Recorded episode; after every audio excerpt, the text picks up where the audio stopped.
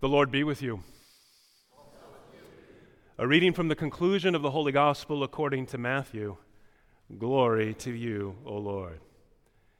The eleven disciples went to Galilee, to the mountain to which Jesus had ordered them. When they saw him, they worshiped, but they doubted. Then Jesus approached and said to them, All power in heaven and on earth has been given to me. Go therefore and make disciples of all nations, baptizing them in the name of the Father and of the Son and of the Holy Spirit, teaching them to observe all that I have commanded you. And behold, I am with you always until the end of the age. The Gospel of the Lord. in the name of the Father and of the Son and of the Holy Spirit. Amen.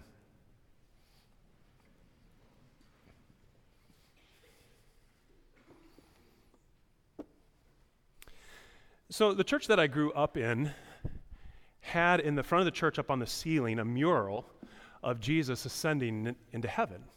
So, every week when I come to church, I would always look at Jesus. There he is, he's ascending into heaven. But I will tell you of all the events of Jesus' life and ministry, I've kind of always found his ascension and its significance one of the hardest to understand. Because uh, to me, it's sort of like old school Superman, right? Up, up, and away, and off he goes, and he's gone. But Jesus tells us several different times that, that it's better for him to go and to ascend to the Father. It's going to be better for us that, that he does this. Why?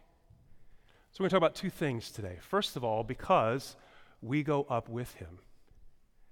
The clouds in the ascension story give us a really big hint to this. Clouds are very significant in the Old Testament, especially. The word in Hebrew is kavod. It means something like the thick, dense, cloudy presence and the glory of God. So remember when Moses goes up to Mount Sinai to get the Ten Commandments, God comes down into this, is this sort of thick cloud over the mountain. That cloud both conceals God but also reveals him. By the way, when we use incense, this is one of the meanings of the incense the cloudiness, the glory of God. So, Jesus then ascends into the sky, in and through the clouds and beyond the clouds, not because he's going off to some faraway planet or star somewhere out there in the universe away from us, but because he's entering into the kavod, into the very glory of God. And he's taking our humanity, because he's our brother, He's taking our humanity with him, and it, we are together with him, penetrating into the very presence of God, into the inner life of God. And that's our destiny. This is why we exist, to live in relationship with our God. But this is also our problem, because we have no way there. Because of our sin, that's what keeps us out. So go with me back to Good Friday. And on Good Friday, as Jesus dies, the veil in the, in the temple is torn in two. That veil concealed the innermost room of the temple, called the Holy of Holies. This is the place of God's most intimate presence with his people. On all of the earth, this is the most intimate place where God would meet with his people, and the high priest would go in there once a year to make a sacrifice of atonement, to forgive the sins of the people take them away so that it was removed and they could be one with God again. Break down the word atonement. At one meant to be reconciled and to be at one with, with God. Now, Hebrews chapter 9 tells us this. When G- Jesus, Jesus has entered, not into holy things made with human hands, those things are copies of the true things. What does that mean? Not into the earthly temple made with human hands. The earthly temple is a copy of the real deal.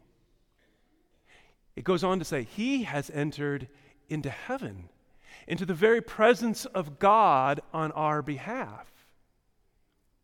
Jesus has taken now his sacrifice, on, uh, offered once and for all on the cross, but forever effective, he's taken that sacrifice and entered into heaven, into the presence of God, to make that atonement for us, to make us one with God. That sacrifice is perpetually now cleansing us from our sins. And friends, it is the same sacrifice offered once, but now made present here, right now, in this Holy Eucharist. This is what Jesus is doing with us. He's making atonement. He's cleansing us of our sins, and then He is taking us up with Him into heaven. It's why you hear pastors start the liturgy. You know how this goes. The Lord be with you, and you all say, Lift up your hearts. We're going up to heaven. It's not up, up, and away from us. We go up, up with Him into the very presence of God. We do that now with our hearts, and someday we will do that in the resurrection with our bodies. Okay, number two, number two is that He goes out with us. He goes out with us. The angels say to the disciples at the ascension, Why are you standing there looking up into heaven? You're still on earth. You still have a purpose. You have a mission. You are my witnesses. That's what he tells them. And what we hear in the gospel reading is what he tells them, and it's what he tells us go, go, go out. Out and about, as our Canadian friends like to say. So, in that account of Jesus telling us to go, Matthew 28, this is a resurrection appearance of Jesus there in Galilee up on a mountain. It was interesting, wasn't it? Because it starts off and it says, they saw Jesus, they worshiped Jesus, and they doubted. That word is used only one other time in the New Testament. It's the story of when Peter, at first very successfully, started walking on the water, and then he takes his eyes off of Jesus, and the storm is all raging around him, and he begins to sink. And Jesus says to him, Oh, you have little faith, why did you doubt?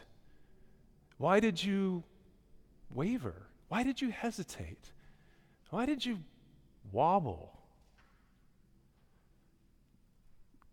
Pastor V tells me there's a dance called the wobble. I'm not up on these things like him. Anybody ever heard the wobble?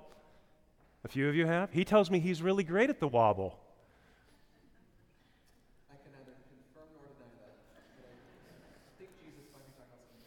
Is that a Christian dance? It's not. Okay, all right. Well, that's why he's denying it then. Okay. All right.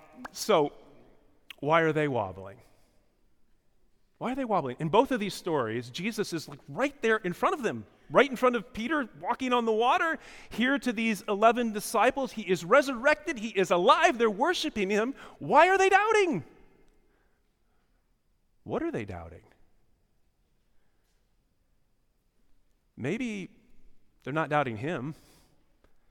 Maybe they're doubting themselves. Because they do have some sense of what Jesus is asking them to do, that they, he is going to heaven and they are going to carry on the mission. And if you read the Gospels, eh, they don't really have a very good track record, do they? We can understand. Ever doubt your own abilities, your resources, your strength? And when Jesus says to you, You are my witness, maybe that makes us wobble. Know. I, I don't know what to say. I don't know what to do. I, I, I, don't know enough. I, I, I don't, I'm not really a very good person. I'm not a good example. Or I think about us as a church. If you were here between the services for our meeting, uh, if you weren't there, we were talking about, we're just beginning a conversation about a, a huge expansion of our mission here at Trinity to do, do some things that we have never, ever done before. And it's big, it's a lot. And, and, you know, things around us these times are very uncertain times, and the economy, economy that's definitely wobbling for sure. And, and so we might think, well, do we have the resources? Do we have the right people? I mean, can we actually do this? And it maybe leaves us wobbling a little bit. I mean, I'll be honest, it makes me wobble. But we call Matthew chapter 28 the Great Commission. And let's not forget that it is a co mission. It's his mission. And we get to do it with him. And Jesus did five things today in our readings for his disciples, and he does those same things for us. First of all, when they saw him and they worshiped him and then they doubted and they wobbled, Jesus didn't scold them, he didn't reject them. It says he approached them, he just came closer to them. Second, he does this with all authority. All authority, all power has been given to me from in heaven and on earth. In other words, he's got this. When you are out there trying to be his witness, living your daily life, you know what? He's got this. When you're wobbling about that, he's got this. When we as a church are thinking about really big things beyond anything we've ever done before, he's got this. Third, with that same authority, he says to us, Go, which can actually be translated as you go. So, where you go, whenever you go, whatever it is that you're doing. In other words, Jesus is not asking you or me to do something different from our everyday lives. He's asking us to do our everyday lives differently. It means that we've got to align everything our whole lives, our dreams, our plans, our intentions, our resources, our thoughts, our, our words, our deeds, all of. We have to just, all we have to do is just completely align everything to Him. And if we do that, it's going to show. We're going to give witness to Him. Now, of course, that's really hard. And yet, it's actually not. It's really quite simple. Because, fourth, he says to us, I am with you always. Now, this is not some nice little abstract platitude. Oh, I am with you always. Woo, whatever that means. This is a sacramental reality. You and I are about to take Jesus into ourselves in this Eucharist. He is with you, He is in you.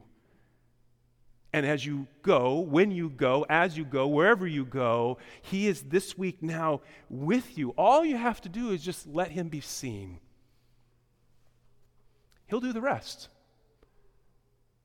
Because, fifth and finally, He's given you His Spirit. And with His Spirit, He has given you power. Not power the way the world does power. Here's how the world does power I'm going to use my power to force you to do what I want you to do. Might makes right. That's not how the Spirit works. He does the exact opposite. Right makes might. Because when things are right, when they are true and good and beautiful, it's mighty, isn't it? It's powerful. And the Holy Spirit makes things right. And He then powerfully, mightily wins hearts. That's how he works. I mean, that's what he's done with your heart, isn't it? He's won your heart, hasn't he? I hope so. So, the ascension of Jesus is not up, up, and away. the ascension is that we go up, up with him. And then he goes out, out and about with us. Let's take it to prayer for a moment, my friends because you're about to receive Jesus. He's going to be with you this week. And just pray to the Holy Spirit, what good can I do this week?